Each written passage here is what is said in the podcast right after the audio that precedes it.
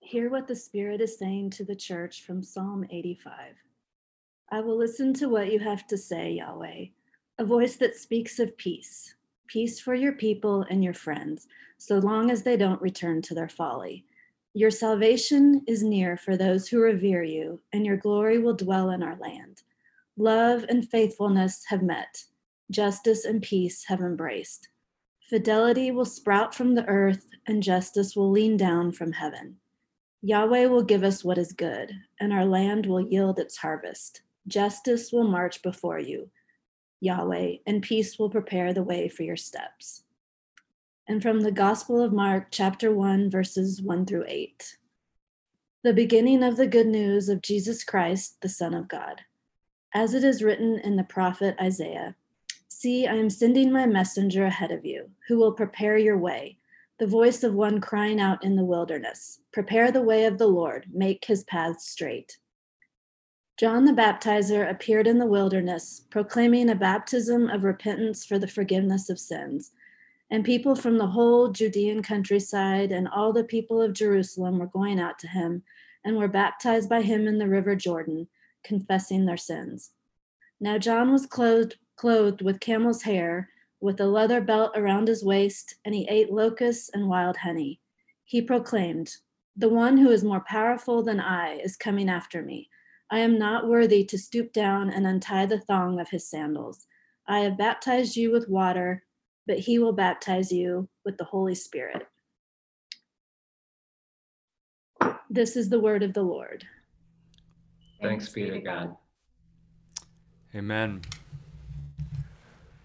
Well, welcome, my friends, um, as we um, enter in this Advent season and we come to a day and a Sunday to lean into peace. We hear the words of the psalmist, we hear the words of the prophets, we see the reality of John the Baptist as he steps into the wilderness.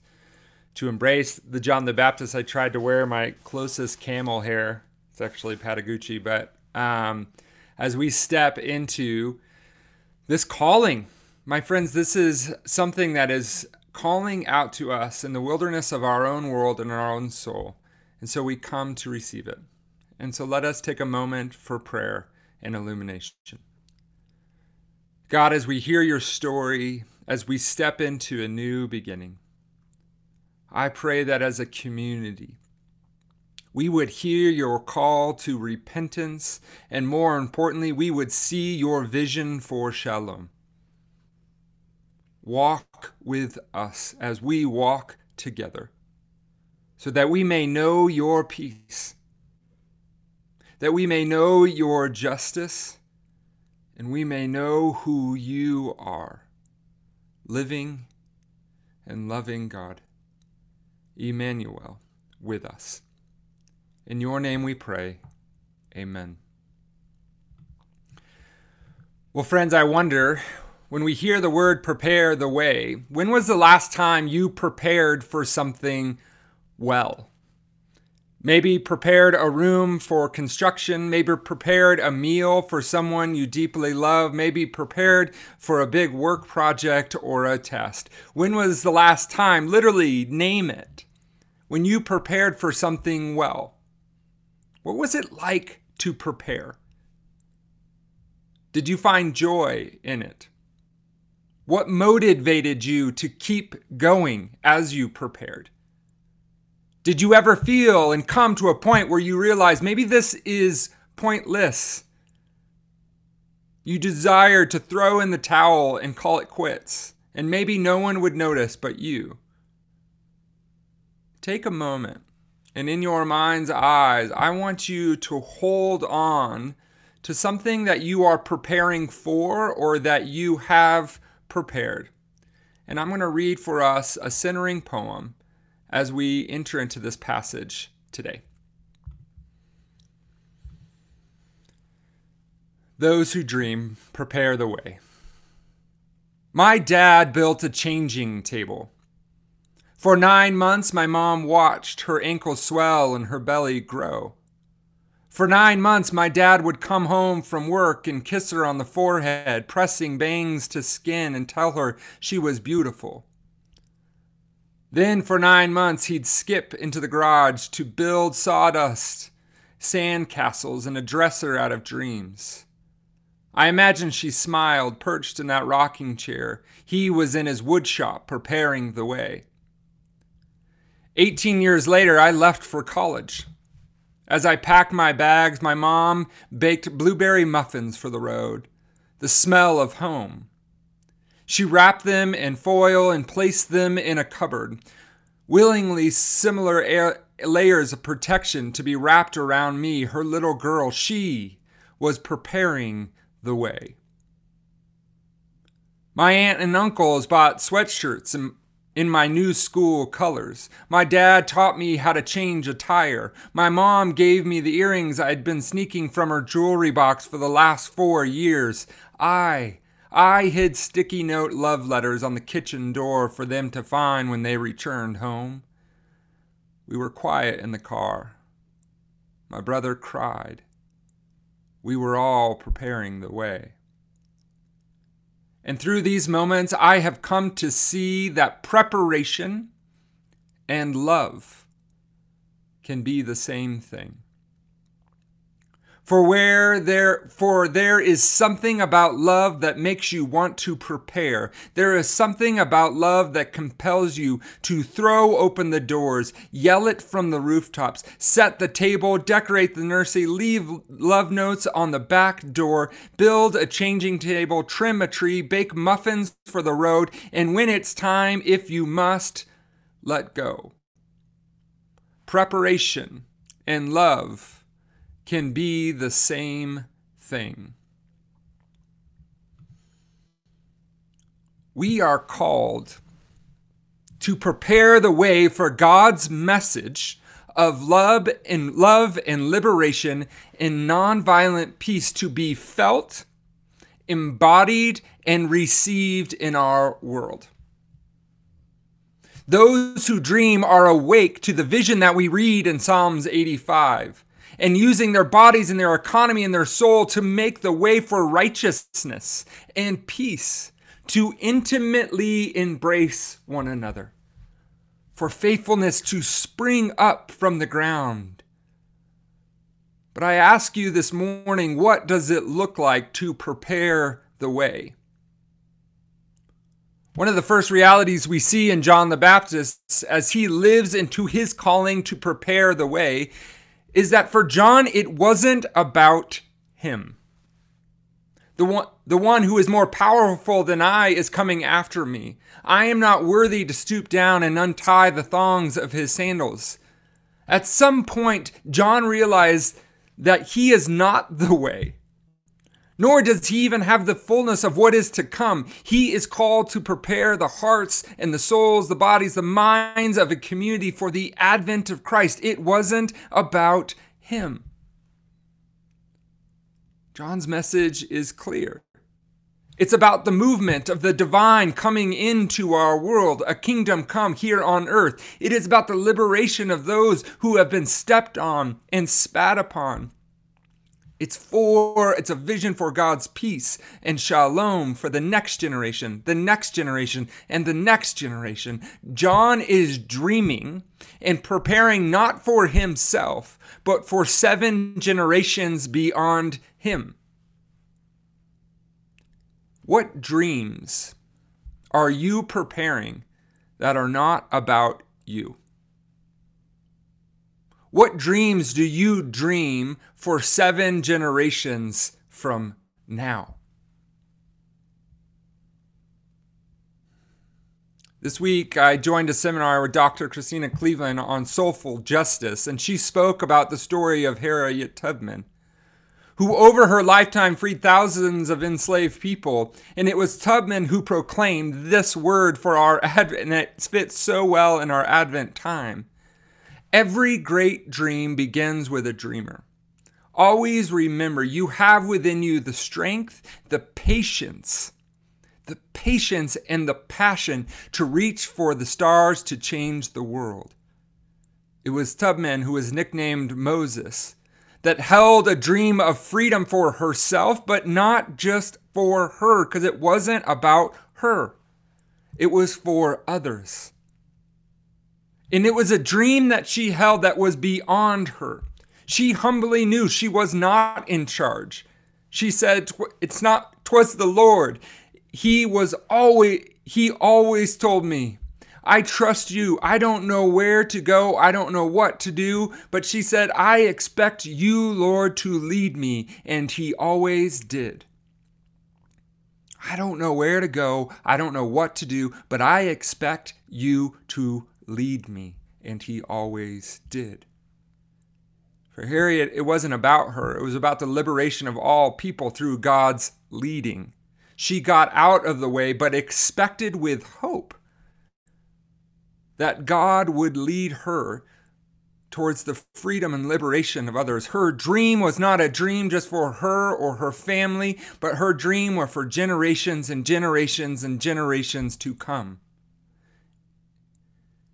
I won't lie. When it comes to dreaming for seven generations and putting my life and my work behind it, I find it difficult. For two main reasons in my life, probably more than that, but for at least two. It's scary to dream because it's safer to surround myself in fear and criticism than hope and desire. It feels less vulnerable for me to live in the deconstruction of some things, the questioning of things, than it is the risk of failure and disappointment to reimagine, to reconstruct, to try to put some things together. I'm scared. Secondly, one of the reasons it's hard for me and for I think a lot of us to dream for generations to come is I want to control the narrative. You see, the ethos of white patriarchy has taught me that visions and goals need to be created from me up on my mountaintop, and then I will bring it down to the people. And then I will just I will give it to them, and then we can move forward. I want to manage the story, the narrative. I want to be in control of it, and I know for sure I want to be its hero. But the dreams that God dreams are about a people, a community, a collective. Life isn't about me. And at first, that stings. And as I let it sink in, it becomes good news because then I am freed from the ego. Just like John the Baptist, to shout from the rooftops, Look, look and see, the Lamb of God is here among us. Or as he later says to his disciples, He, it is Christ, must be greater, and I must become less. We are given a glimpse of God's dreams for our world, and the work we have been invited to is to dream about it. For our world, even in our city, in our neighborhood, and in our homes. It is not about us, but it involves all of who we are to bring about the freedom and the shalom for generations to come. And in many ways, as we talked about last week, this pandemic has been both so much grief and it has had a way of waking us up to maybe new dreams of what it looks like, what the world could look like, what God's kingdom could look like in this world for generations to come. When what we imagine and long for to be true and to be full, it is ultimately God's dreams and God's narratives that involves us.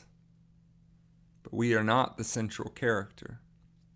The dream of shaloms were dreams the psalmists had for justice and peace to know each other. They were dreams of the prophets and prophetess. They were the dreams of John and Mary and they have been passed on to us to do the work to prepare the way.